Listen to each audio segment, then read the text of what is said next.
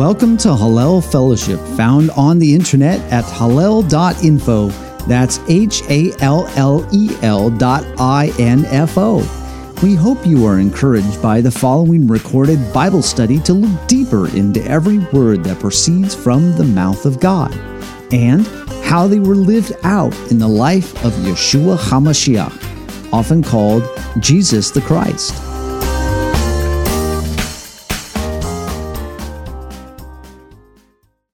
Today we are going over the Torah portion called uh, Sarah, which covers basically the chapter 23 and 24 and good chunk of 25 in Genesis. So before we get going, uh, just a word of prayer. Father God, we thank you and praise you for giving us your words, and we ask for your spirit to guide us and help us to remember the things that you've taught us. We thank you for giving us the word made flesh in your Son Yeshua. Father, we thank you for all these things in his name. Amen. So, Chayei Sarah means uh, life of Sarah or lives of Sarah. That's what we're going to be actually focusing a lot in today. And if you want to see some previous studies that we've covered on this particular passage, you could go to hallel.info slash P5. So that's uh, Paul 5, the letter P, 5, and that stands for parasha. So we're on the fifth parasha of the news cycle. So hallel.info slash P5. You want to access all of the other studies that we've done on this for over a decade. So lots of material in there to go over. And if you want to see both the replay of this or if you want to see the previous ones we've done and then the last few weeks, you can go watch the video for it at hallel.info slash services replay. Uh, hallel.info slash services replay. That's plural. And um, I have it capitalized services and replay just so it's easier to read, but it doesn't matter if it's capitalized or lowercase. Just trying to make it a little bit easier to read there. So, going on to where we're headed today, just a very brief recap of where we are going in our discussion today. I guess you could say One Life to Live, kind of like the old soap opera title, versus Many Lives to Give, which is one of the things that we're going to key off of uh, some very ancient riffing on the uh, title for this particular passage and the opening verse there in Genesis 23 1. So in Genesis 23, we see that Abraham is putting down roots there in the land, some um, actual physical roots, uh, acquiring real estate uh, while he's mourning for Sarah. So we see the first beginning verses where he's mourning. Then from verses 3 through the 20 and the rest of the chapter is where he's bargaining for his first real estate in the land, um, having a place that is specifically his, not acquired, but purchased. And you'll see that um, we talked in one of our last sessions about motifs or these re- recurring patterns and that is a recurring pattern that you'll see in in the bible where these transactions are made. They're even prophetic transactions as you see the the prophet uh, makes a uh, prophetic transaction that uh, portends the return of the people to the land and basically buying land back again so to speak but that's something for another matter. Uh, Genesis 24 uh, talked about the wife for Yitzhak or Isaac. So going to find a wife. And one of the key themes in there is um, you see these are a family and a people that are um, in a place, but sort of out of place, uh, in a time, but sort of out of time. They are very emphatic instructions that the wife for Yitzhak, the wife that's going to, the wife for the promised son, is not going to come from the people of the land. And uh, they're specifically mentioned of the, the sons of Het. And also, the wife is not going to come from Haran, where um, Avraham left from. And uh, so you're kind of seeing the in between period the in between place of where he's coming from. And as we see in the later sections of Genesis that we're going to go over, this in between period, you might say, well, uh, maybe he had been better if he went back to Haran, you know. So if there's problems with idolatry or uh, similar issues back there in Haran, was was it really as bad as being mired for uh, over a decade with the um, shady dealings of his uh, relative Laban. Very interesting. But you see, even in the midst of that, that even if there is a shady dealings with relatives that are like, okay, even with this deal, I'll take the deal. I'll, I will, um, it, it, you might say suffer through it, but as we'll read in uh, passages to come, that he worked joyfully because he saw what the end result was. And he even saw it as he was realizing it and, and quote, serving out his term, so to speak. But then we see our passage then uh, ending today in Genesis 25 the first 18 verses where we see that Abraham, after the death of Sarah, he remarries. And then we also see the outcome of uh, the the um, his wife uh, Hagar and then the son there of Ishmael. So trying to move that uh, that promise forward, uh, ending up with Ishmael. But then we see his lineage go on. But then we see like that last little line says that he he uh, settled or he dwelled kind of opposite uh, his brothers. So one of the ways that it's kind of a, a double wording there could be seen as um, as basically across from or in opposition to, which was what the prophecy that was given to Hagar about the the son to come is that you know. Uh, his hand would be at the throat of uh, his brothers, and uh, everyone would be against him. So, amazing how those things come around. So, where we're going to focus most of our time in here today is actually in the, the first uh, two verses of this particular passage and keying off of there.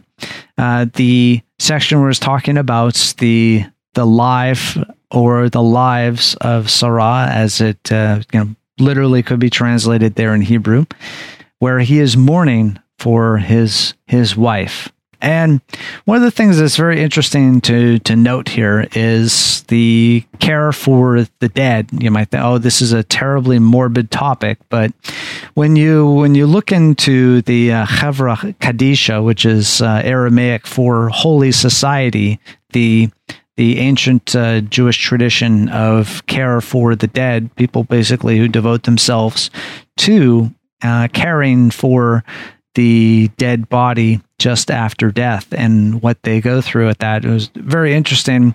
Uh, came up recently um, in discussions among uh, Eastern, Eastern Orthodox Christians because they indeed have a something very, very similar to the Chevra Kadisha. And the interesting aspect of that is seeing that yes, death has its sting, death has its separation, but it is something that is not to be feared, but um, approached into respectively. You know, we in Western society try to avoid any sort of um, realization that we are limited, our lives are limited. And so we try to prolong our days or to um, cheat death or to reverse the effects of aging. But one of the things that we can truly see is is that in this it's not only for the family that and the friends and the acquaintances who continue on, but it is also to have this looking forward. So, both in Jewish tradition and Eastern Orthodox tradition, there is the idea of looking forward and looking forward to the resurrection where the hope is. So we can see that, yes, um, some people who like to equivocate, and equivocate is your great 50 cent word for the day. And equivocate just means that you're trying to say, like, equi, so that's for drawing something that's equal between them. Um, So saying that uh, equivalent and vocate, so you're saying things are equal. So you are trying to draw a distinction saying, okay, uh, Jewish traditions, uh, Orthodox Christian tradition has this uh, caring for the dead. So, thus, when you see it in a pagan culture or some other culture, that they also have a care for the dead, like a key thing is we've all seen it when we go to a museum is the Egyptians with their, um, incredible embellishments that they do of their tombs and uh, the pyramids and, you know, seeing uh, King Tut and all of the gold and everything like that. That idea, well, isn't that the same? Isn't that just a, a different variation on it? You slap a different deity's name on it and then call it something different? Or but when you when you see just to take the Egyptian idea, um, for example, one of the things that you see the opulence there in the tomb, like King Tut, is for the idea that, well, he would need those things for the afterlife, which he was then going to be going straight into from there. So, thus, you load up the tomb to benefit the um, the king or the potentate or the important person they're going into their next phase. So, one of the things that you see uh, different with the both the Chevra Kadisha and also Orthodox uh, Christian approaches to this is that it is, you know, if you've ever seen pictures of one or video or attended one yourself, very simple um, approach to the the washing, cleansing, the reciting of of psalms, hymns, uh, different passages and prayers, and washing the body. Um, you know, you could say dunking the body, as is in the uh, Jewish tradition. Uh, at least uh, by some will do it three times. Others have different numbers of times they do it, and then you know getting it into a plain box, getting it into the ground. You know the idea of from dust we are, and from dust we'll return. So let that um, uh, natural in the state of the fallen world. Let that continue as it will be. You know, the Lord has created the system of the world to deal with such things. But one of the things that we also see is that with this care for the body, you also see a hope for the future and a trust that the one who created the body, as temporary and feeble and limited as it is, will also be the one that will recreate the body. And, you know, the question will come in well, what happens if uh, someone met an untimely end or their body is lot lost, they've gone down in the sea, or whatever, and, and you don't have a body? Or it went up in, in smoke for whatever reason. Well, then what then? Well, in that case, we see that the one who formed from the dust of the earth and breathed life into Adam in the beginning is certainly able to do that with whatever again. So, is the creator of heaven and earth limited, or is the idiom that you'll see in the word is it uh, is his arm shortened to not be able to do that? Hmm. So uh, one of the other things that we can see is that like the Messiah was raised from death, so will be those who trust in him. Here are a couple of passages that go along with this. This one is from 1 Corinthians chapter 15, which is a great resurrection chapter. We're just taking a couple little snippets from it, but in the in the context of it, it is uh, to talk about hope in the things to come and hope in even a world as as broken and diseased as it is. We can see here, but if there is no resurrection of the dead, not even Mashiach or Christ has been raised. And if Mashiach has not been raised, then our preaching is in vain and your faith also is in vain. Moreover, we are even found to be false witnesses of God because we testified against God that he raised Mashiach, whom he did not raise, eh, if in fact the dead are not raised. For if the dead are not raised, not even Christ has been raised, and if Messiah has not been raised, your faith is worthless and you are still in your sins. Then those also who have fallen asleep in Messiah have perished. And just skipping down a little bit in the same chapter, down to verse 29 in chapter 15 of 1 Corinthians. Otherwise, what will those do who are baptized for the dead, if the dead are not raised at all? Why then are they baptized for them? Why are we also in danger every hour? I affirm, brethren, by the boasting in you which I have in Messiah Yeshua our Lord, I die daily. If from human motives I fought with wild beasts at Ephesus, what does it profit me? If the dead are not raised, let us eat and drink, for tomorrow we die, which is a quotation from Isaiah 22 13 and 56 12, which is also quoted again in a parable uh, found in the Gospel of Luke as well from the Mashiach himself. So, that's one of the things that we can we can see in this in both of these particular passages that um, we see in this passage that the key of the promise of life to come and also our trust in the Lord and what He's doing with us is very keyed into resurrection of the dead.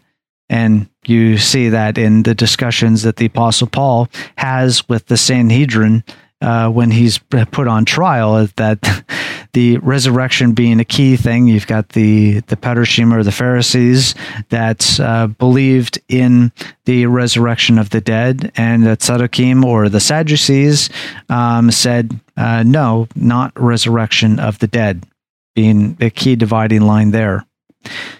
So, one of the interesting things that we see here in this passage in uh, 1 Corinthians 15, uh, 29 through 32, especially um, that causes some people to uh, scratch their heads if they are uh, disconnected from the, the fact that uh, there was a uh, Jewish culture at the time is what will those do who are baptized for the dead? If the dead are not raised at all, why are they baptized for them? Now, um, there there is a uh, group um, that does have the belief that this is related to being uh, baptized, like in a salvific form, for someone else who is dead. And uh, that has taken the form of finding genealogical records and then, you know, making sure that you yourselves are baptized in the place of someone who is dead.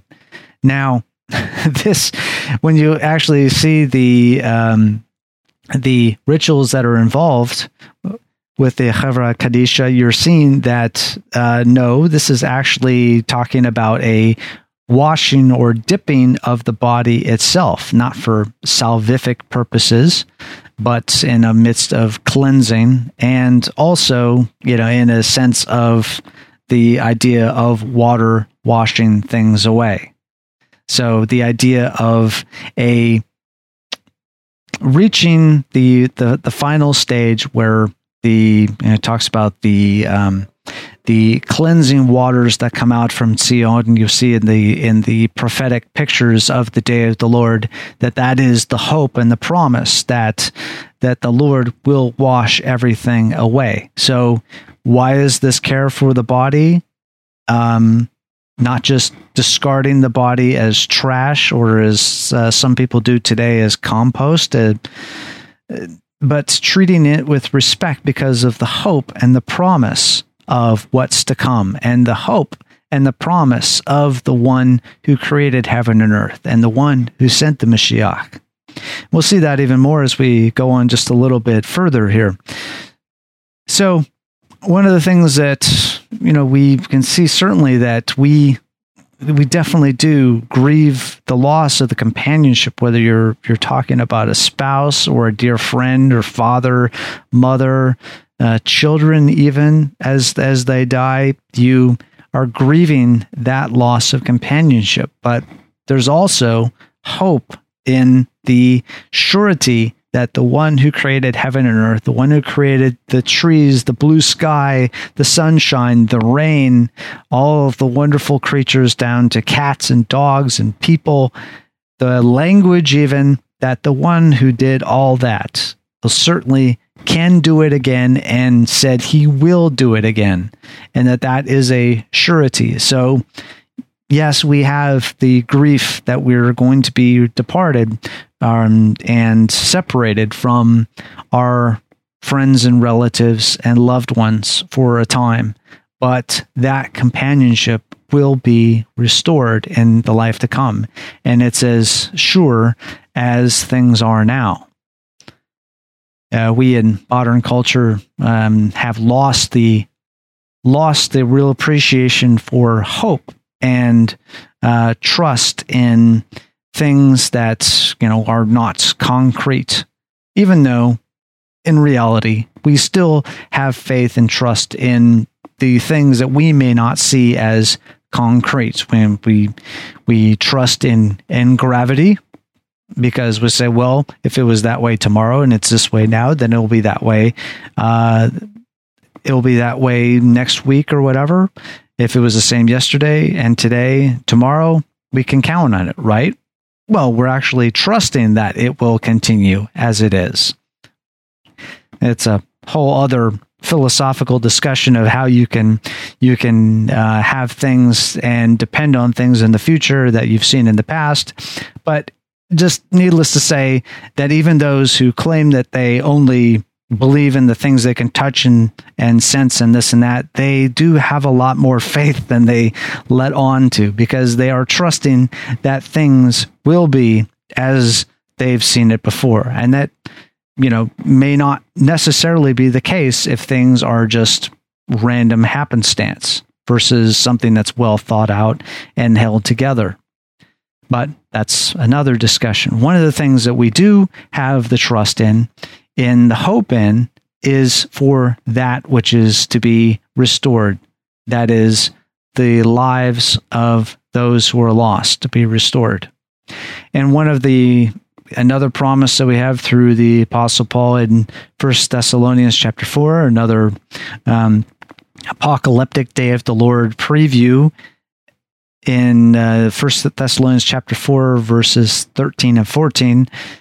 But we do not want you to be uninformed, brethren, about those who are asleep, so that you will not grieve as do the rest who have no hope. For if we believe that Yeshua died and rose again, even so God will bring with him those who have fallen asleep in Yeshua. This goes back to discussion that Yeshua had, uh, you know, related to uh, Lazar or Lazarus there, and you know they his discussion and finally having to say to them, he kept telling them, "Well, he's asleep. You know, maybe you just wake him up." No, finally had to say, "No, uh, he's dead," but he is going to bring him back. The power of God is not a problem with death. And we've talked about this on the occasions related to some of the the troubling things that we see in the Tanakh there about a, a judgment of death coming down upon cities and upon everybody who's in there. But that is only from our limited frame of reference of being mortal, finite beings that we have a beginning, we have an end for the creator of life itself, death is not a problem. Death is something that can be reversed and is promised to be reversed. So, hallelujah and praise God that we have a relationship with the creator of heaven and earth, not um, a not some sort of uh, you know middleman or a broker of the power of heaven and earth or someone that we have to appeal to this and that. Maybe if we piece together our appeals into the divine, maybe we'll get to the uh, the right quote divine department that will be able to deal with our needs. No, we are dealing directly with the creator of heaven and earth. That is that is a definitely when we talk about good news of the kingdom of God, that is fantastic news compared to all of the other ideas on how the the world and the universe works that are circulate throughout the world. So, to the question that we have here in in Genesis chapter 23 verse 1. So, how many quote lives did Sarah have? And just a couple of notes here on what people have riffed on in the past over this. Uh, there is one Rabbi Akiva, you'll hear him talked about a lot. Um, he saw a parallel between Sarah's 127 year life and the 127 provinces that uh, Queen Esther ruled in Persia. And uh, as we come up to Purim time, coming up early next year, we'll be reading through her story again. But uh, Akiva saw Sarah as you know, so her name changed from you know, m- you know, my princess to uh, princess when her name changed from Sarai to Sarah. So he saw her as, as Sarah, the princess of time, and what happened within that time. While you uh, have Esther was a ruler over peoples and land. So you have an interesting parallel that he saw there is that you have a picture of what were her lives entail. That she was, um, uh, she was one who ruled over not just uh, not just uh, people in the time, but also the the lives of the people themselves. So also, the uh, Rabbi Rashi was riffing, riffing on the Hebrew construction of her age. And as it's rendered there, it says 100 years and 20 years and seven years. And so, typical translation will have it 127 years. And uh, Rashi riffed on that and said, well, that refers to different stages of Sarah's life and the characteristics of which she carried from one stage of her life to the next and to the next. And so it kind of compounded and grew over time. So thus a quotation from Rashi says, it was written that way so each of the number three parts could be interpreted separately. At 100, Sarah was as free of sin as a 20 year old, for a 20 year old does not subject to punishment for sin. Uh, goes back to that idea we've talked about in earlier times about the, you know, the age for war and age of accountability and such, uh, which is another discussion.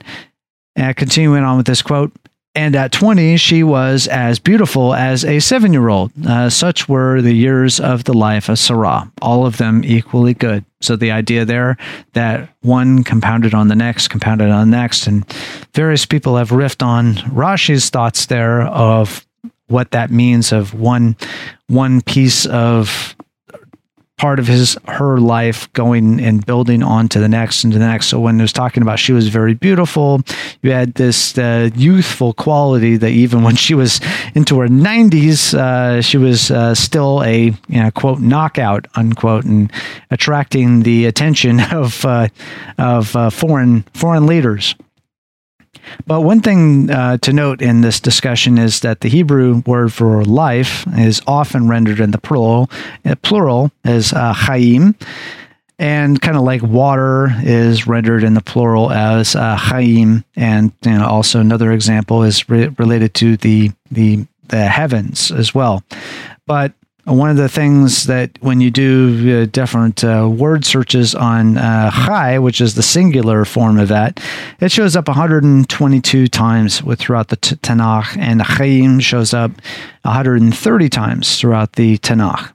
Um, and the interesting uh, part is where you you often see chai used is uh, earlier on in the genealogies where they talk about uh, a good example is talks about um, Adam lived. Now, in that case, it's the verb form of chai or chaya, depending on how it's rendered. So, you know, it says that Adam lived, so it's rendered there as chai. In some cases, it can be the, the noun form, some cases, the verb form. The fun parts about Hebrew is being a verb based language. But another thing to think about with this is, you know, while we can talk about some sort of spiritual aspects of uh, this uh, construction of 100 years and 20 years and seven years, one of the important things to remember is that whenever you go off on a journey of a spiritual application of something to make sure that it's grounded at least into what it's actually talking about in the passage itself. So, the one thing to remember in this is that large Hebrew numbers are often rendered additively in the in the sense that it's usually in the form of uh, W thousands and X hundreds and Y tens and Z, or sometimes it's in the reverse, uh, depending on how it's viewed. And there are uh, some arguments that people have made that uh, putting it in the reverse order has some other um, applications and uh, points that the writer is trying to get across, but that's another discussion. And we see that this form of, you know, the in this case, be x hundreds or 100 and y tens and z. And you see that in Sarah's age and the way that's rendered. But that's um, a discussion that we got into as we begin into uh, Numbers chapter one. And then you start seeing those uh, incredibly large numbers of you know the the 660,000 people and you're like well what is that and some people have reflected well uh, some of those uh, placeholders for like elef refers to uh, tribe or uh, clan or division or uh, some people say like generals or leaders or something like that.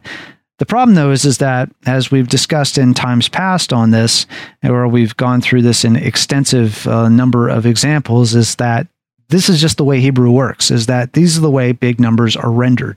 They're rendered uh, broken up, and it's uh, kind of like when you write out a check and you say how many thousands and how many tens and and this and that. That's a lot of the way Hebrew works, like how it renders these numbers. You see it in the genealogies, you see it in the lists that of the census, you see it uh, in ages, how they're rendered. That's just the way Hebrew works in this case. So, you know, you you can you can see that uh, there might be some spiritual application to these various divisions of Sarah's age, but then also Abraham's age is rendered back in chapter 12 in almost the identical same way. So um, that's just something to note as far as the peshat or the plain meaning of it.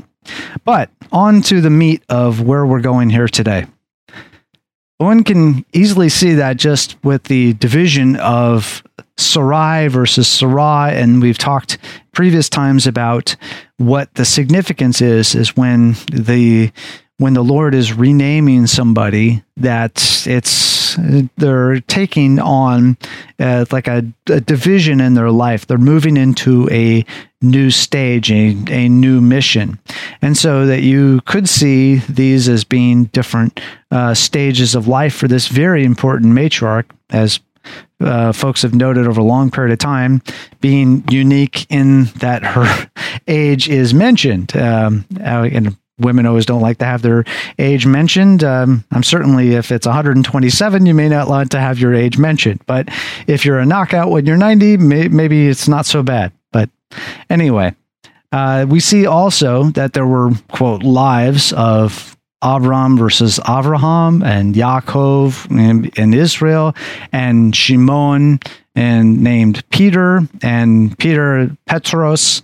When you go back in the Septuagint, which is the Greek translation of the Hebrew scriptures, it's rendering um, oftentimes one of the ways that it's often rendered is Tsur or you know mighty rock, and that is interest, interestingly a uh, euphemism or a circumlocution or a description of uh, the Lord as being you know the Tsur of Israel even uh, part of uh, Jewish hymns that they talk about the Rock of Ages. So the also see in uh, Shaul, the the apostle Shaul in this case, when he is renamed uh, Paul or Paulos, he is moved into a different way of life. And the interesting part of Shaul is the one is uh, to to hear or to be called actually. And uh, Paul you know, moves in is a descriptor of where his life was going to go.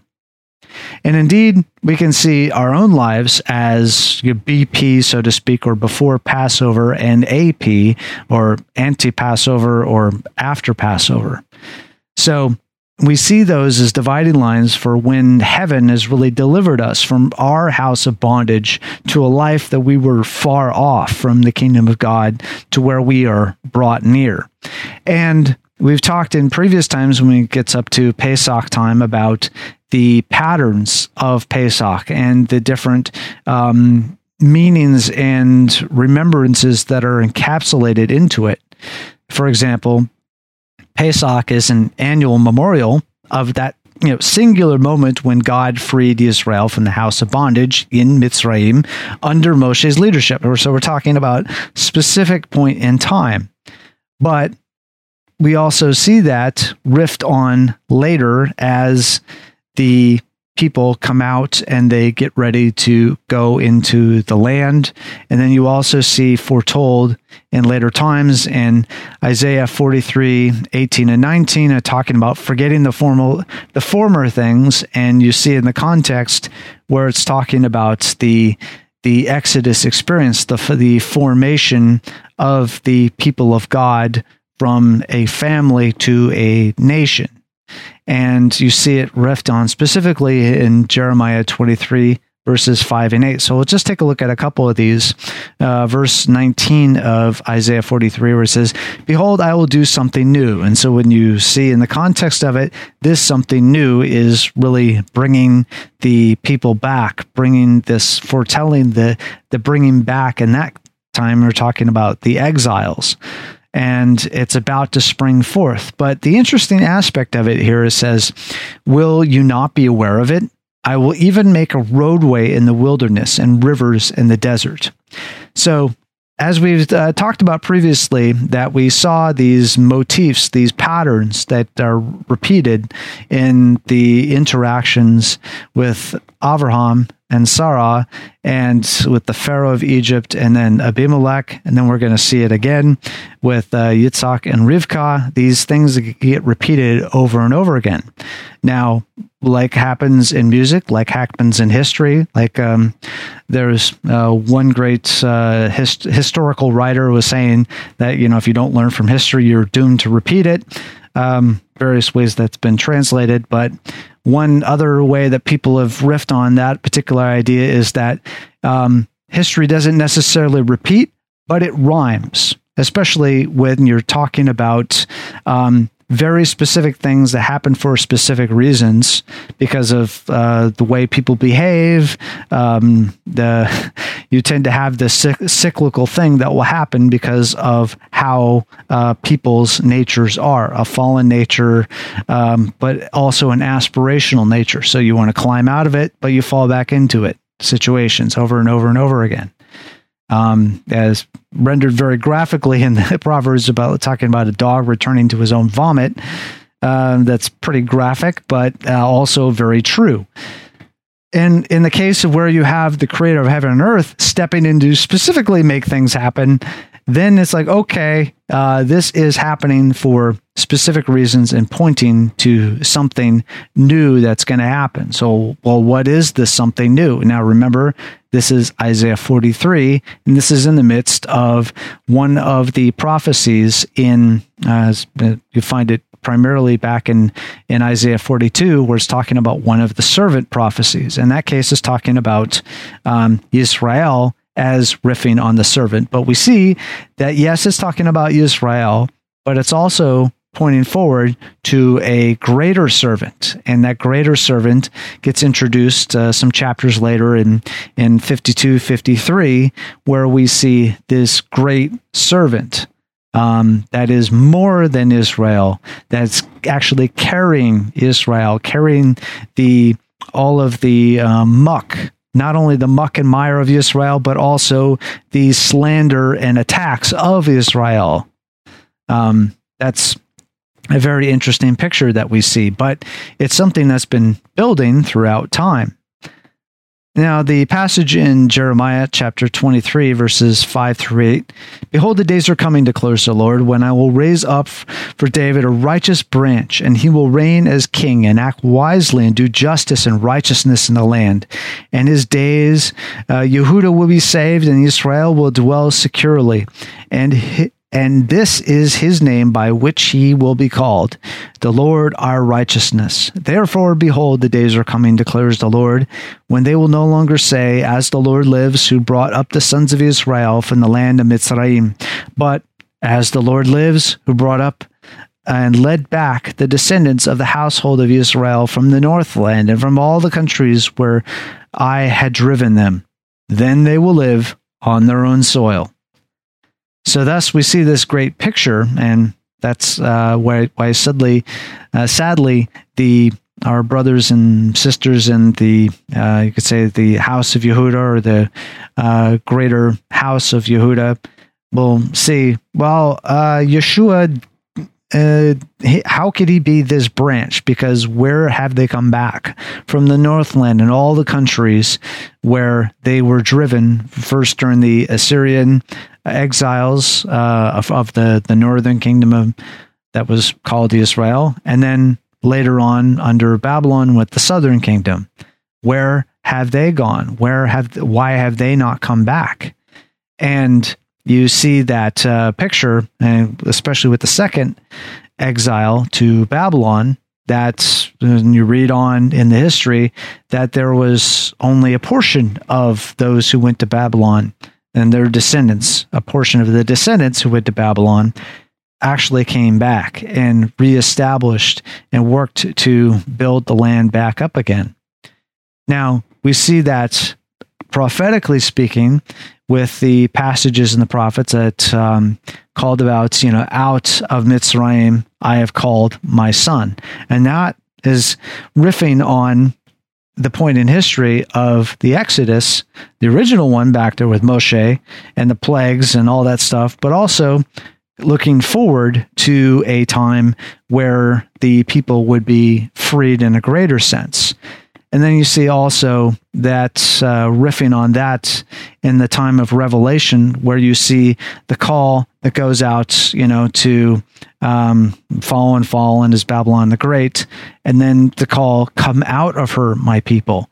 So you have these pictures of these uh, places where of captivity that the people have been maybe, and you see in the case later on in, in Revelation, where they have been there's a lot of deception that has gone on for those people but that confusion that deception come out. It's it is no longer the time to stay there. This is the formation now of the kingdom of god is now coming in to end the confusion to end the reign of misery and that is being brought to an end. So time time to leave babylon for good not just uh, the people who are really the entrepreneurial spirit, so to speak, but those who want to form the greater land. So, as we come back in here and we see that these motifs that come again and again throughout their about not just a first exodus that would come out of the house of bondage, but a greater exodus, we also see that in the midst of this greatest exodus of all and the day of the Lord, that when we overcome, we get a new name. And this is a part of the messages that go to the seven congregations there in the book of Revelation that you see in chapters two and three. We'll take a look at a couple of those uh, here right now. We're going to first look at uh, Revelation chapter 2, verse 17. He who has an ear, let him hear what the Spirit says to the churches or the ecclesia, uh, the assemblies. To him who overcomes, to him I will give some of the hidden manna, and I will give him a white stone and a new name written on the stone, which no one knows but he who receives it. So remember, we were talking about with the name change that that the names meant something specific for the people and their their new lease on life. Now the question is is that with the overcoming that we are experiencing and that the Lord continues to work with all of us on. You know, what is this this name and what is this name that is being written on us when we overcome? What will be our lives, so to speak, the new creation that the Lord is doing with us? What will that quote name be? And as we mentioned in times before, name is more than just, you know, pronunciation, spelling, etc. It's about reputation, it's about character, the things that persist and can be, quote, translated into any language you want. It will still be that. You know, you can, um, the like Sitting Bull, the the the great uh, Indian chief. You know, you can that's rendered in English, of course. Now, how would it be rendered in the various native languages or German or anything else? It would be rendered differently, but if it carried the same meaning of sitting bull, then message received. It's been taken care of. So, thus, the name that we are given, the hidden manna, and that's a great little hook and clue for uh, uh, Deuteronomy, and it talks about daily bread and what we've seen there with the, the lesson that came in Exodus 16 to Israel in the midst of the great Exodus, and as you're moving from the house of bondage to the mountain of freedom and to the land of rest. So, thus, you are given hidden manna, the daily bread what is it actually doing within you? Are you just uh, stuffing yourself and you need to add some more notches on your belt? Or is it actually feeding you down to the point where it you know, sustains you as you develop this name and this name that is being created for you? Then, when it is written down, you read that and go, Yes, that is me.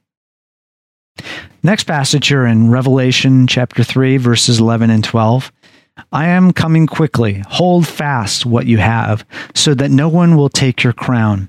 He who overcomes, I will make him a pillar in the temple of my God, and he will not go out from it any more. And I will write on him the name of my God and the name of the city of my God, the new Jerusalem, which comes down out of heaven from my God, and my new name.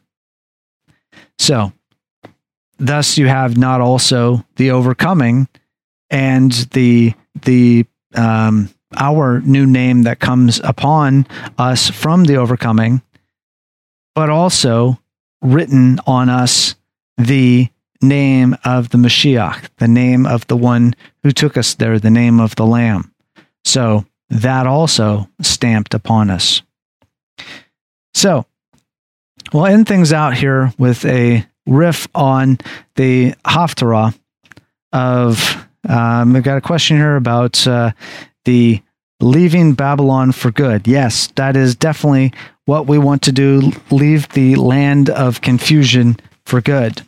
But one of those things that uh, has to come into focus as we're thinking about Babylon is that we actually recognize when we are being hoodwinked and that we are being led off and we are being led by someone who is not the creator of heaven and earth.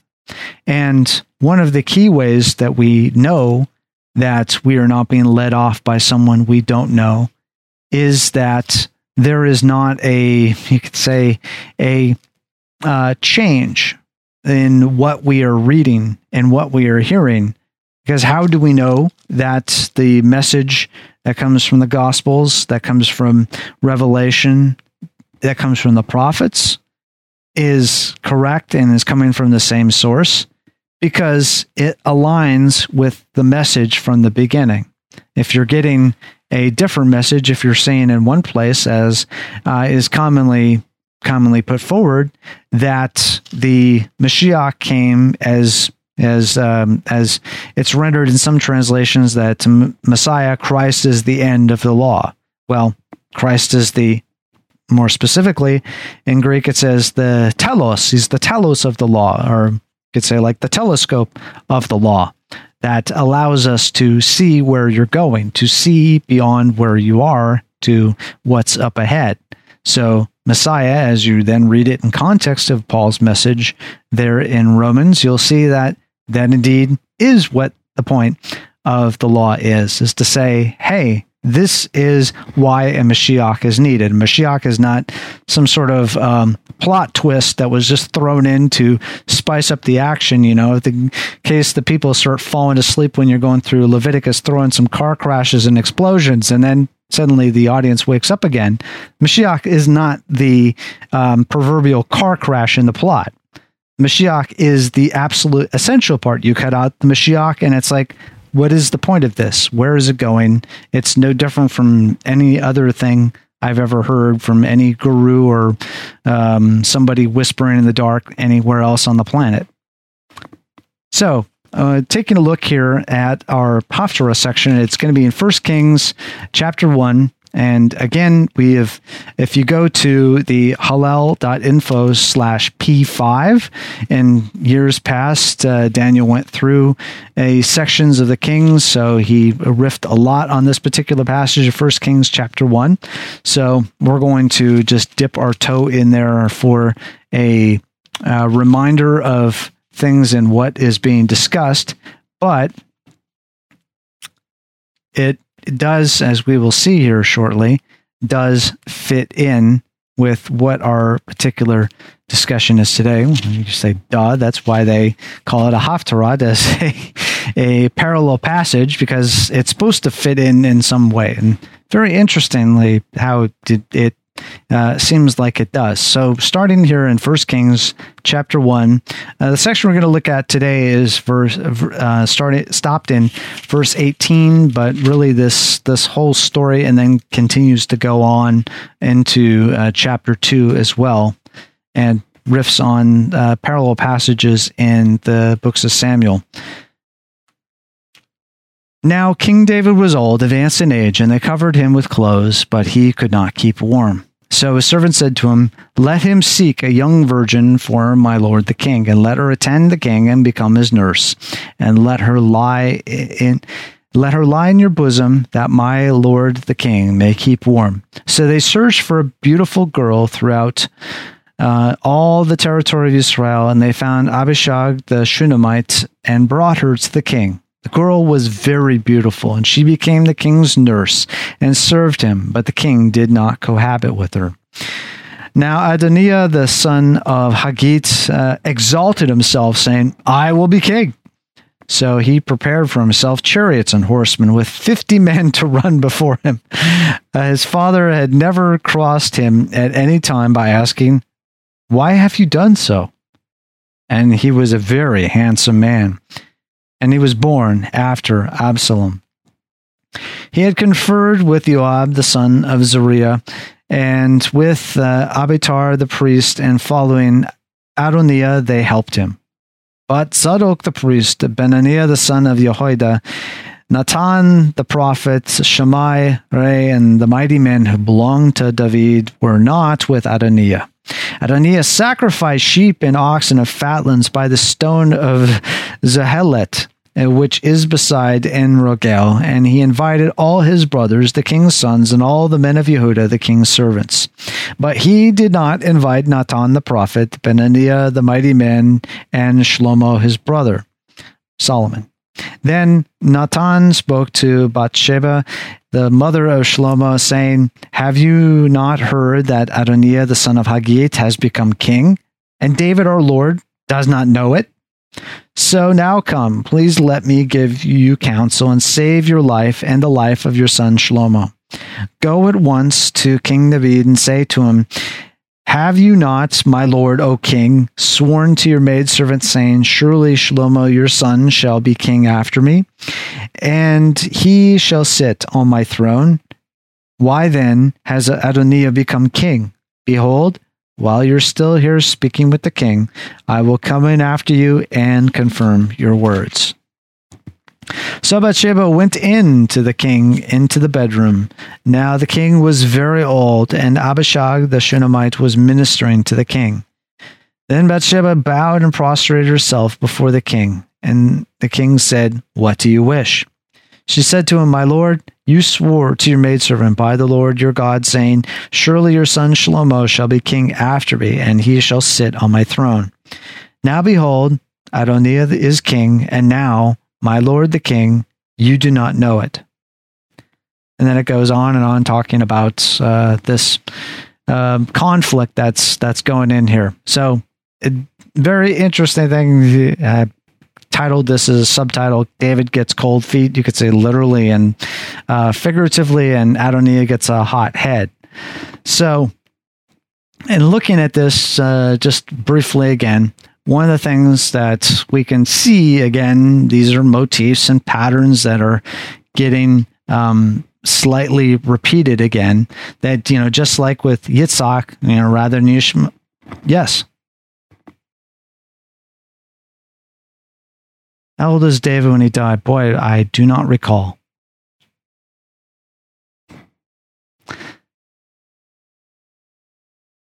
And I'm I'm trying to remember. I sometimes get foggy on dates. There we go. Or right in there in the in the end of it. Ah, 70. It was a youngin. So just like with Yitzhak, rather than Ishmael was the chosen successor of Avraham, then Shlomo was the chosen successor for David over Adoniah.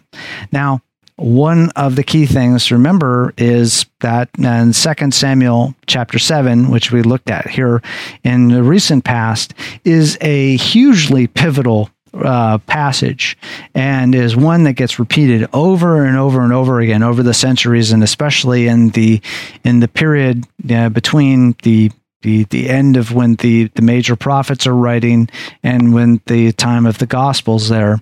That uh, frame of uh, that the idea of the son of david becoming synonymous with the Mashiach really comes from this promise that Shlomo was going to be the, the successor. But one of the things that we see in this particular uh, leading up to this is that the leadership of Israel made the same mistake with Adoniah, as they had with Shaul, is gravitating to the most attractive person rather than reflecting on what's right. And what was one of the aspects that they mentioned about uh, Shaul, Saul? Again, King Saul, Prince Saul, was that he was head and shoulders, literally, above uh, everybody else. And that's one of the things that, you know, they say just you know, psychologically, someone who is tall, someone who is um, speaks with a booming voice, those things they can pretty much sell you anything and get you convinced of anything. So you're talking about uh, glitz, um, attractiveness, uh, smooth delivery, those sorts of things. Hold on to your wallet if you uh, those sorts of things get combined together because they can sway you because you get this this uh, view of confidence, authority. That's why all newscasters on TV are trained to speak in a lower voice. They try to speak in the lowest kind of range they can while not going into vocal fry where their voice is breaking up because psychologically you will think that that comes through with authority. You know, they you as they say like with uh, Abraham Lincoln uh, the the retellings of his voice, he kind of, even though he was very tall, he also had kind of a um, a higher pitched voice, is what these some of the retellings of his voice are. So with, with him, it was a not only just the the the height, but it's kind of a contrast with his voice in that sense. And there are some thoughts that that could have also been in the realm of the apostle paul um, may have not been the most uh, eloquent speaker. We see also with with moshe yeah he said hey my brother aharon much better speaker than i am. And that is uh, one of the the key challenges is when you're dealing with the another great 50 cent word of the day is gravitas, which comes from gravity. And the, basically the idea that they have so much, um, so much charisma that either they they look or they sound authoritative or the packaging around them is uh, so uh, impressive that you will not really think about what they're saying. It's all about the delivery, it's all about the style, and the content gets left out. So that is like when you're when you're talking about um, to quote uh, Martin Luther King Jr. about you know the color of your skin, not so important. The externals, but what is the content of your character? As as it says in the prophets, you know the Lord, and specifically talking about David, he, the Lord looks upon the heart, not just the the package, so to speak, not just the packaging. So like with the the store caveat emptor, the buyer beware. Um, just don't get sold on the packaging or the marketing. Look at what the character, the intrinsics are of it. Uh, study it. Take a look at it. Is this actually something that's heading you in the right direction? And here we see with uh, with uh, David, very interesting uh, thing that happened with uh, David's wavering or his indifference uh, with Absalom earlier, then Adoniah coming again. And then you see Shlomo's supporters were having to come in and intervene to put things um, put things right. And then you see a little bit of also uh, wavering uh, related to Yitzhak over Esau, and then Rivka having to then bring in Yaakov to maneuver him into the right position. So you think about the the the name that Adoniah was living up to, um, his name meaning, you know, my Lord is or my master is Yah, my master is the Lord. Um, didn't really live up to it because he really thought a lot of himself and uh, lifted himself up in that regard. So this is a great illustration of something we get to later on and when we go through the torah's instructions about uh, judges and court systems that you do not give deference to the ex- the externals of a person and whether their their socioeconomic status. You don't give any deference to that when you're trying to decide between things that are right and wrong. You don't get swayed by money. You don't get swayed by, um, you know, your familiar uh, familial status or your friendship with the person. You don't take those things into consideration. You look at what the essence of it actually is. So, thus, it's a great setup in where we go as uh, people of God that when we look at our leaders, we really look at the things that are intrinsic to them and don't get snowed by the packaging because like we're we're referencing revelation earlier we will see that a lot of the quote packaging and marketing involved around the power of the the beast and the power of his image and the false prophet. That's there's a whole lot of snowing and marketing going on. And we as the people of god need to look into the details. And those details start with the Torah and then get revealed further through the prophets, exemplified through the Mashiach, and uh, reinforced again through the apostles and uh, down to the day of the Lord. So, like I was talking about reinforced by the apostles. This is not, uh, as it's hinted at in uh, the passage we read back there in Isaiah 43, this is something new and that case referring to the uh, sort of another exodus or a somewhat greater exodus of bringing the people back from the nations. But it is not something that is entirely new, that is something that did not resemble what was in the past. Because as we've mentioned on numerous occasions, the new covenant prophecy that is recounted again and again and again in the New Testament, which uh, comes from Jeremiah chapter 31, verses 31 through 34. When it's talking about this new deal, this new covenant that's coming down, it is the writing of the original law instructions upon the heart. So you could say, not different in substance, but different in application and administration. As we've mentioned going through the Torah's instructions, that uh, freedom and liberty is based upon being self administered, self governed, self controlled. The freedom will then uh, people will want to roll that back or control or bring in more restrictions, the more that people become less self controlled, more um, just, I want what I want and I don't care who gets hurt in the process. That is not the way that we have the freedom to, as one say, free to move about the country, uh, but free to move about the land, move about the world, move about society, because we each have our own boundaries that are, you know, the wisdom of heaven is shown to us hey, these boundaries that we create around ourselves and that we respect other people's boundaries, that these things actually help all of us in the long run.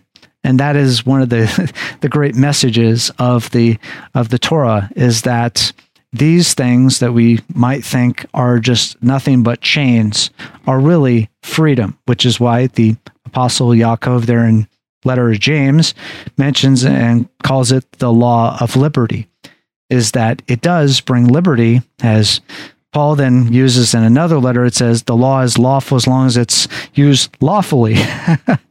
so uh, if it is used unlawfully, meaning a uh, hammer, then or a way to gain dominance over other people, you see then what happens and is explained at length in the prophets, like Isaiah chapter 1, where you have the people uh, dominating, the ones who are supposedly the ministers of the Lord, dominating, crushing the other people around them.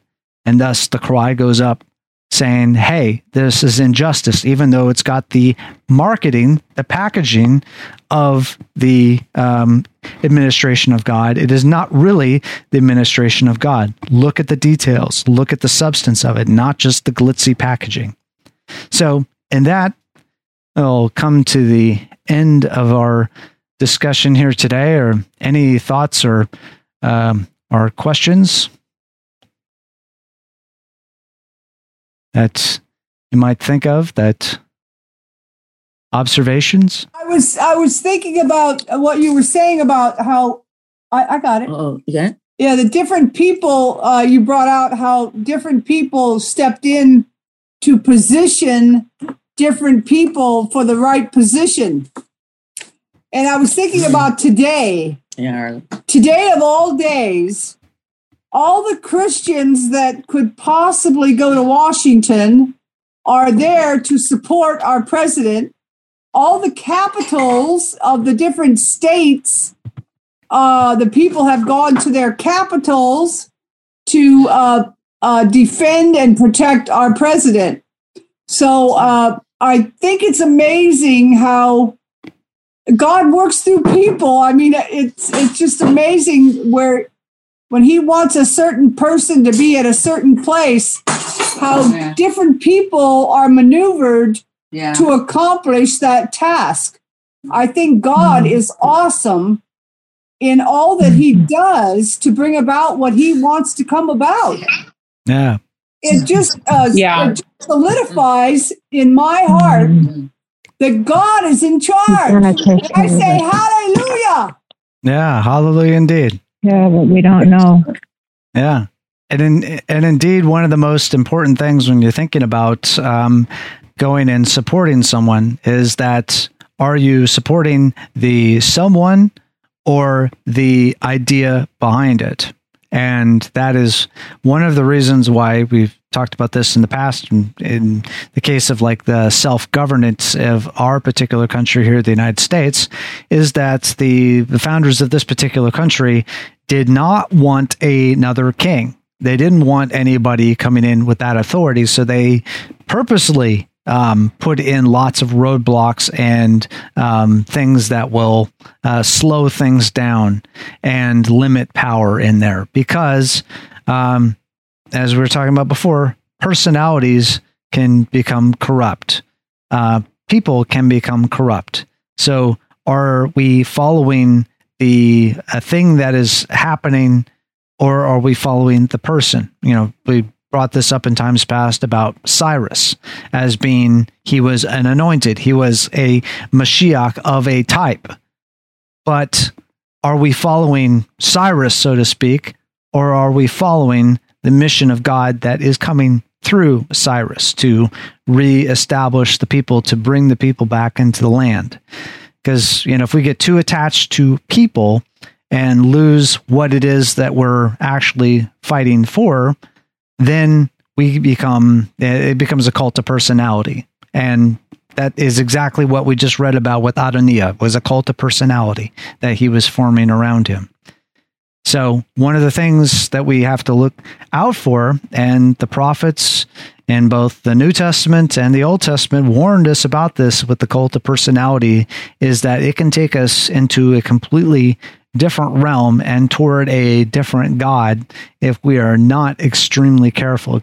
And it even says that it can deceive even the very elect, can be uh, swept away by it. So, and be extremely careful what we get ourselves involved with and be sure that it's heading in the right direction. Well, I'm thinking it's just the lesser of the two evils. Yes. Well, again, again, when you when you think of Cyrus, uh, Cyrus historically was not a pussycat, and quite the opposite but he was a tool. And as the prophets made made a lot of these folk realize is that they are tools and they can be discarded if they get too uppity in themselves. So he he takes the leaders up and he takes them down. So.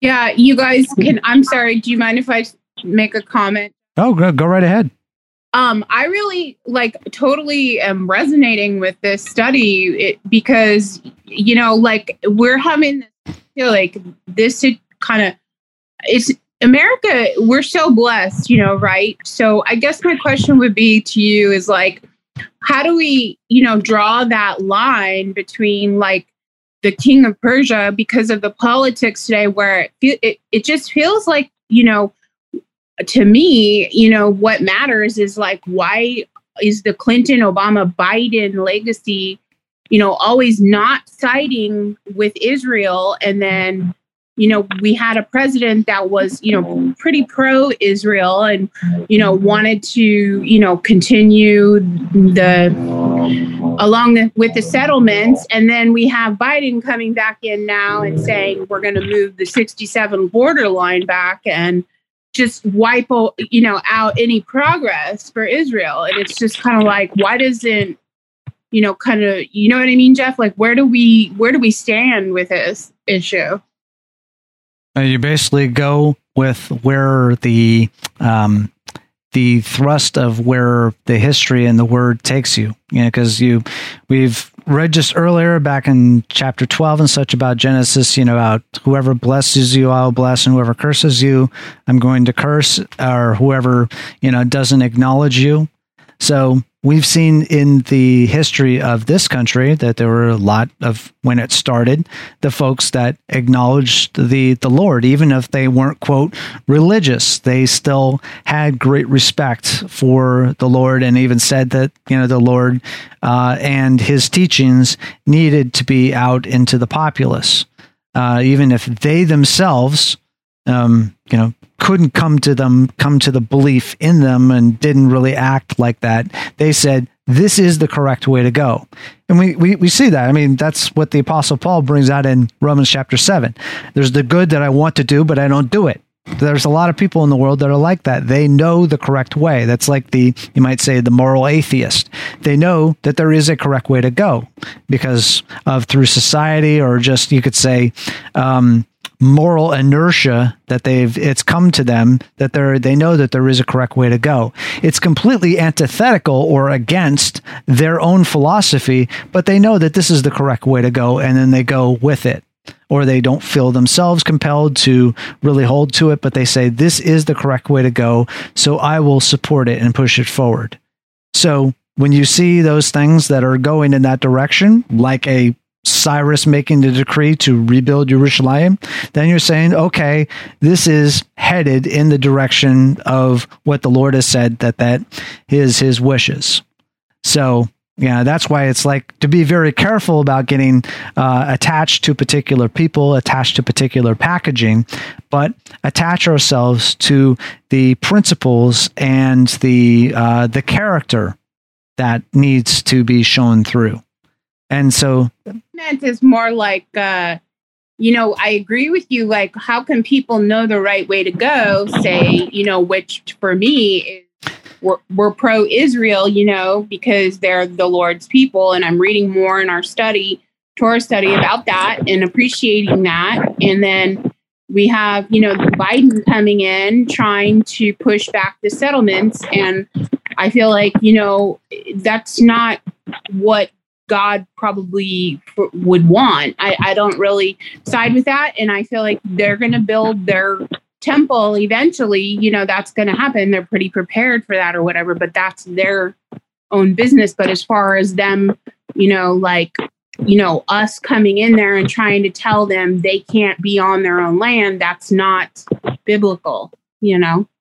Yep. And so that's one of those things where you look at the hallmarks, look at the fundamentals of where people say they want to go and where they want to take things. Um, be careful of the marketing glitz, but look at the um, where they actually what what are their their views on the family? What are their what are their views on you know how um, you know how money works? You know, because um, there there are some rabbis out there that teach very astutely that money is spiritual, and as you see reflected in the Gospels and elsewhere, you know uh, that that money uh, uh, can draw out of you evil and wickedness, and it is also a mirror of where your heart actually is. So it is also a mirror of the other principles we talked about, like boundaries around people, the whole idea of property, that is an extremely important principle. In fact, we just read about it today in in uh, chapter twenty four, where we have a real estate transaction. That's um, you know, it, it, actually it's funny that uh, chapter twenty four reads a lot like a lot of deeds that I've seen recorded in in the sense that they're highly repetitive and uh, tend to talk a lot about uh, boundary markers and such like like that, you see a real estate transaction in there saying, hey, this is important that we are staking a claim here. You know, you because then you might say, well, what about where um, the uh, prophet and king David said, you know, how can heaven contain you, much less this house that I've built for you?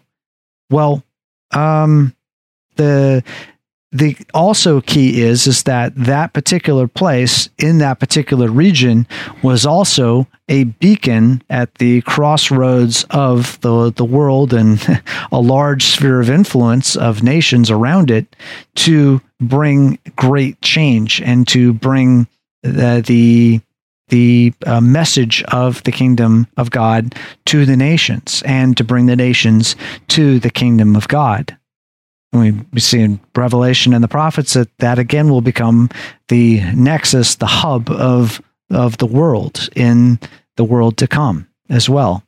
So thus we say like whatever principles that people are um, moving forward on, uh, that is what you want to support. Now, one of the the challenges that we've had in recent years is there's been uh, not recent years, but quite a few years, that there's been a lot of talk about these principles. Oh, yes, I, I believe in this and that and the other, but their actions will be quite different from that. So you have to say that the, to borrow a line from one president, you know, trust but verify. It's like, okay, you say you want to do this or that or the other, but are you actually going to move forward with it and do it?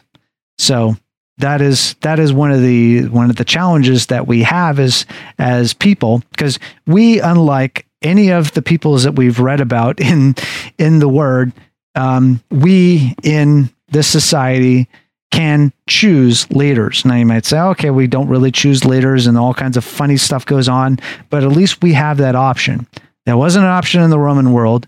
It wasn't an option in the a lot of what we read about in the Bible. That was not an option. So we have to look at that for a lot of that time period. We were you, our ancestors were living under dictatorships of a form.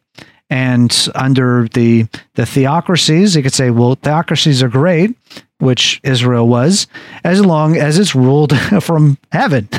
as when it's not ruled from heaven and following heaven's principles, then you could see what happens, and it just slides right down into what we uh, read about there in and Yemariyahu and Yeshayahu, and that's uh, just slides right down into hitting the reset button from heaven again. So that is one of the the key worries that we have is to watch and to weigh things based on character and also the things of the word. What is the substance of it? Not just the glitz of it, not just the the presentation, but what is the substance and what is the action on it? And you know, also to trust that the things that go on uh, may also be going on for a reason. So uh, you think uh, we were talking earlier about the um, uh, Cyrus.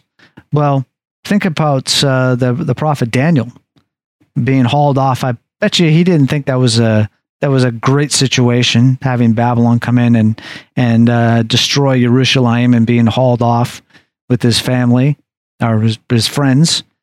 So didn't think that was a great situation, but that in that judgment he was put into a hugely influential position to then move things forward. So, in a sense, in the midst of these testing situations we get in, we have to realize that we stick to the things that we can deal with. There are other things that go on in the world we just have no control over whatsoever.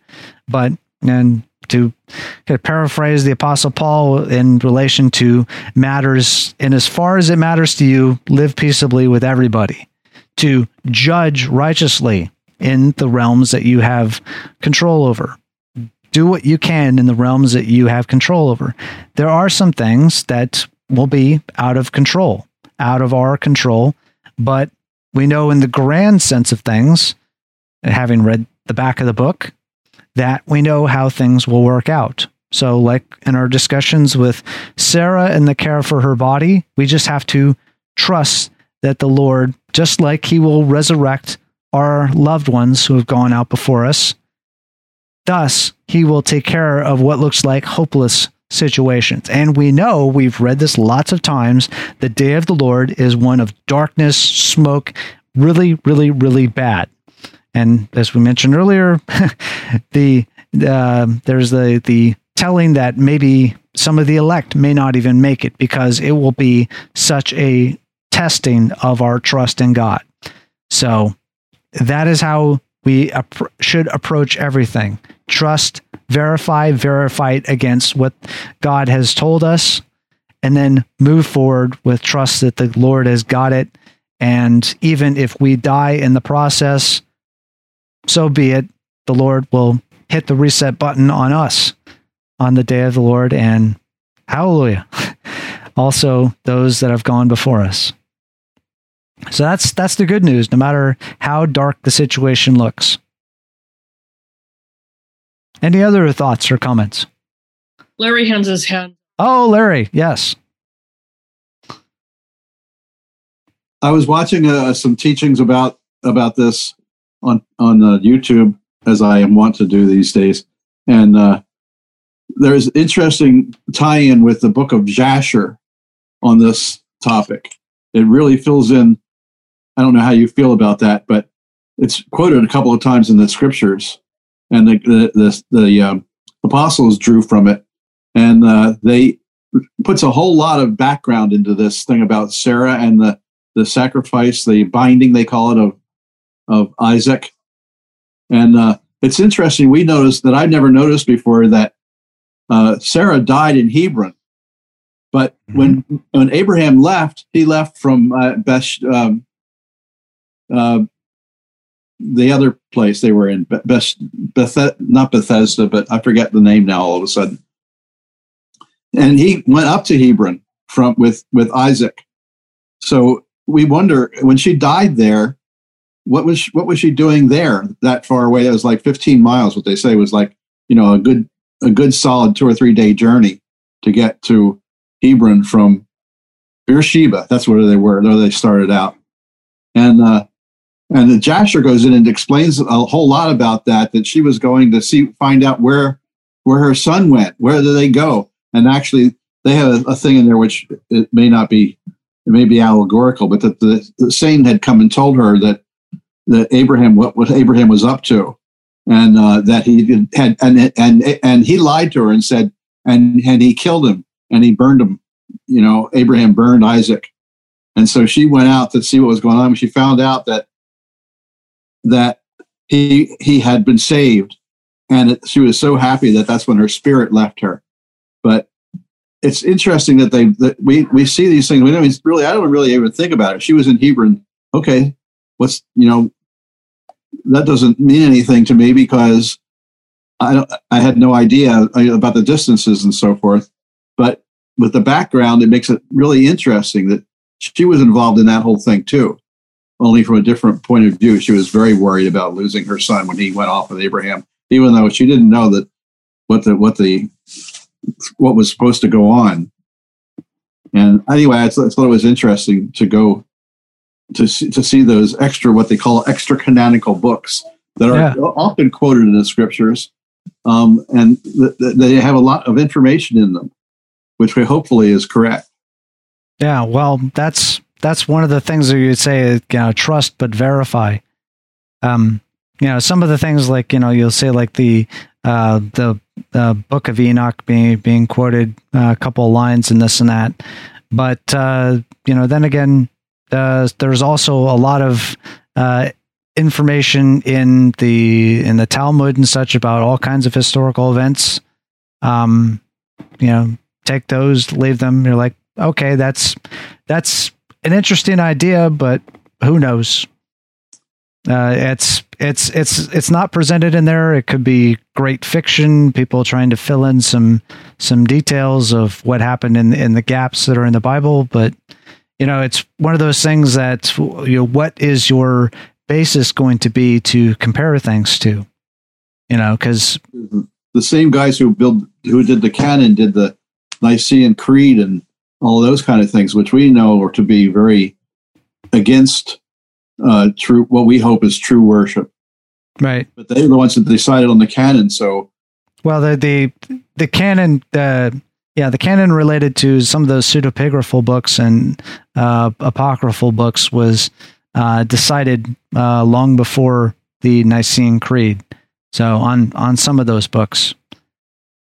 So that's a that's a it's a much larger discussion because in some of them, uh, one of the ones I've looked into specifically is the Book of Jubilees that people like to talk about a lot. Um, uh, number one, some of the timelines of events that are recorded in the Word are different in the Book of Jubilees. Number two, the uh, language that linguists say is much later Hebrew, like um, down near the couple centuries BC, so much later than it supposedly was uh, written and the time frame for it. So there are a number of reasons why it's not even in the Jewish canon in some cases. So that is a much larger discussion. It's one of those things of trust but verify and uh, look into the reasons why those things were not included in there.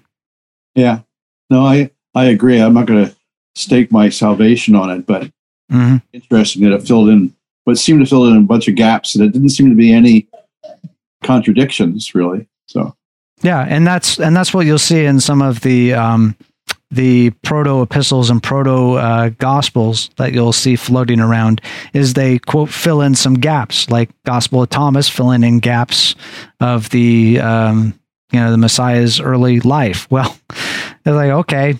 Yeah, but it also brings in some some uh, views of uh, who the Messiah is and what he taught that, if if true, would be truly diabolical. So that's again trust but verify. Any other thoughts before we close things out today?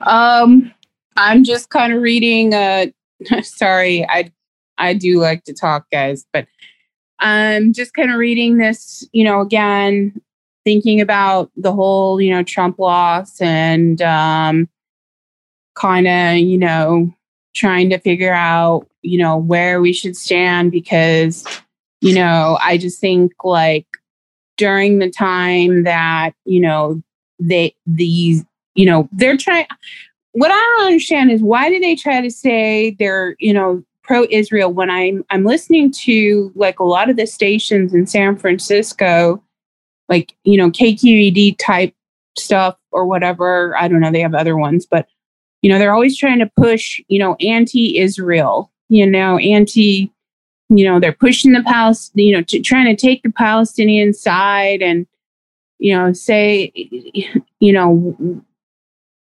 it it, it simply it simply goes through um, what what the master said in in a different context but it, it applies is by your fruits you will know them. You know it doesn't matter what they are talking a great line but if their actions and their behavior starts to go in a different direction, then you'll know what the true source of, of the thing is. Again, character over packaging.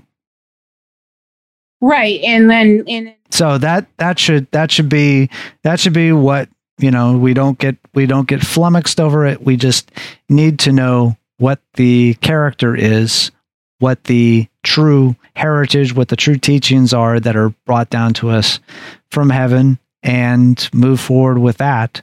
That way, we'll know when we're being hoodwinked, when we're being sold some bill of goods, and that we don't get ourselves involved with with something that um, is leading in the wrong direction. Yeah, the only reason why I was making that comment, Jeff, is because someone was saying, like, where's the Antichrist going to come from? You know, uh, it was asking me that, and I kind of didn't have an answer you know? Like i i don't know. Well we we don't know but what we do know is what kinds of things that the anti-messiah will say. And that will be against what the messiah taught and against what the torah taught. So if we know those two things um, we will, as uh, Messiah talked about with other uh, wolves that were prowling around even in his time, that uh, they will the sheep will hear his voice that we will hear his voice. And if we start hearing something that sounds quite different from the messiah sounds quite different from the torah we're like mm, no no matter how good the packaging is how good the presentation is how much you want to believe it um, the the thing is is we just have to cling to the things that we know are true. And then help help other people help other people to see hey uh, this is headed in a wrong direction. Yeah and i just you know i'm just making a comment you know that you know like it's just kind of sad how people are like kind of pushing the agenda that it's trump's fault and it's trump's the liar and people people will push all kinds of things People will push all kinds of things. This has been going on with their side for how long now? I mean, I just feel like they're just angry because they're not getting their full way or something right and and and that will happen as as we've seen it foretold is that um, that when light comes in people get angry we see the prophets talk about that around the day of the Lord, the things that are true will be called falsehoods, and that's what falsehoods called true. We've been told all this stuff. And one of the things that comes down to us is that don't worry when you see these things happening. Because you number one, you know that the Lord still has control over it because you know it's going to end. And number two, you know what the what the truth is. So cling to those things.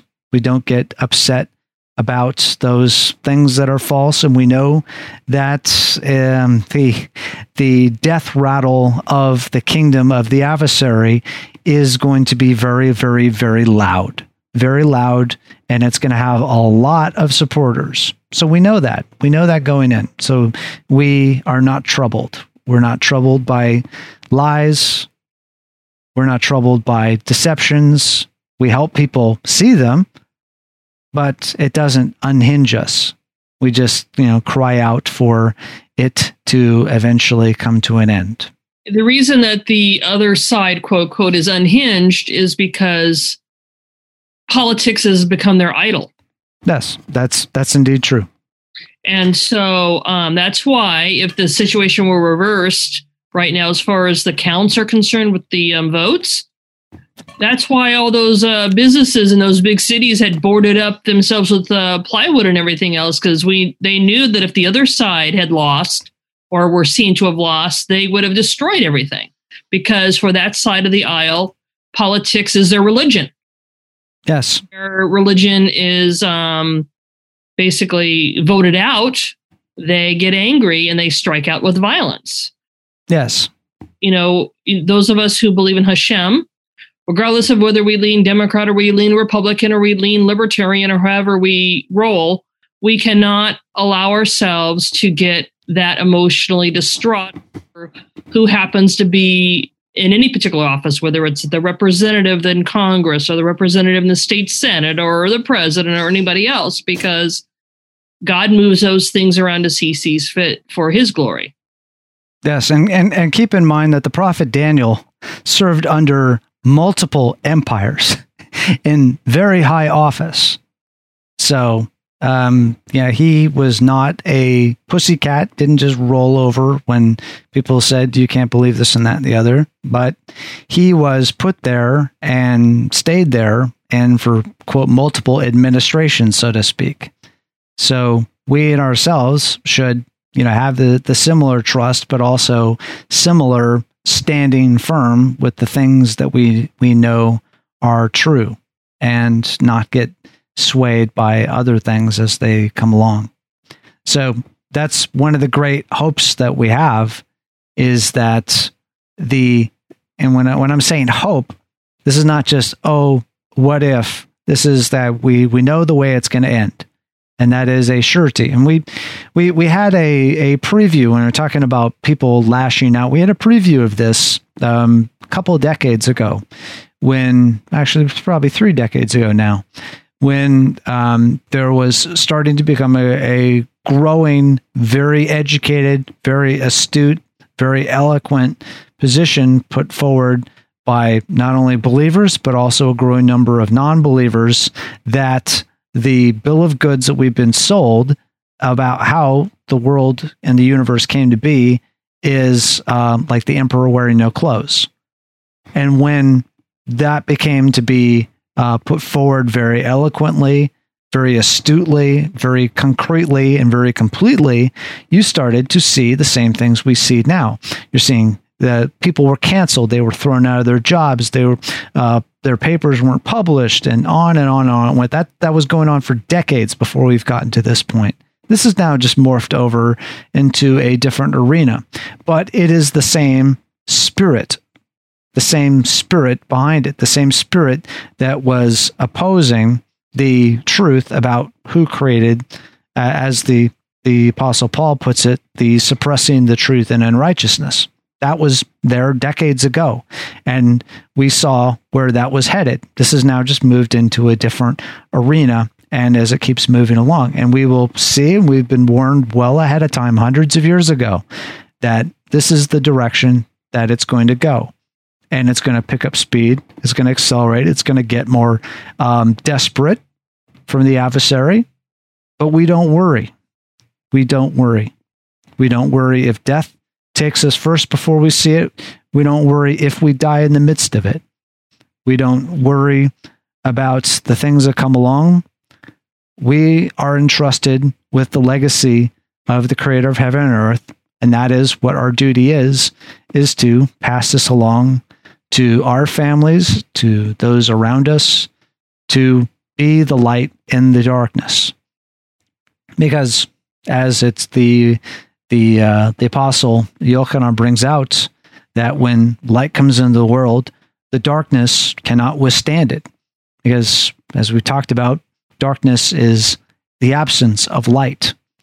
The adversary does not exist on his own. If he is not allowed to exist anymore, he doesn't exist anymore. And we see that. we see that specifically uh, foretold there at the end of Revelation that uh, his power cord is pulled at one point, and death and the grave and the adversary and the lies and all that stuff goes into the lake of fire with him. And that is the end of it. Doesn't exist on its own, Darkness does not exist on its own. It is only allowed to be there because of the light. And we can argue with why it's allowed to persist for so long, but we know what the outcome is in it. We don't have to fear it. All right, close with prayer. Father, God, we thank you so much for giving us your words and for warning us about these things so far ahead of time. And as you've told us that we need to prepare ourselves, that we can stand, that we can overcome. And we, we thank you for giving us hope, for giving us strength to stand. We thank you for covering over our sins, transgressions, and iniquities through the blood of your Son, Yeshua. And Father, we pray that your kingdom comes soon and that your Mashiach will reign. We thank you for these things. In the name of your Son, Yeshua, Amen. You've been listening to a discussion at Hallel Fellowship. If you would like to hear more discussions or if you have any questions, visit the website at hallel.info. That's H A L L E L dot I N F O. Hallel.info.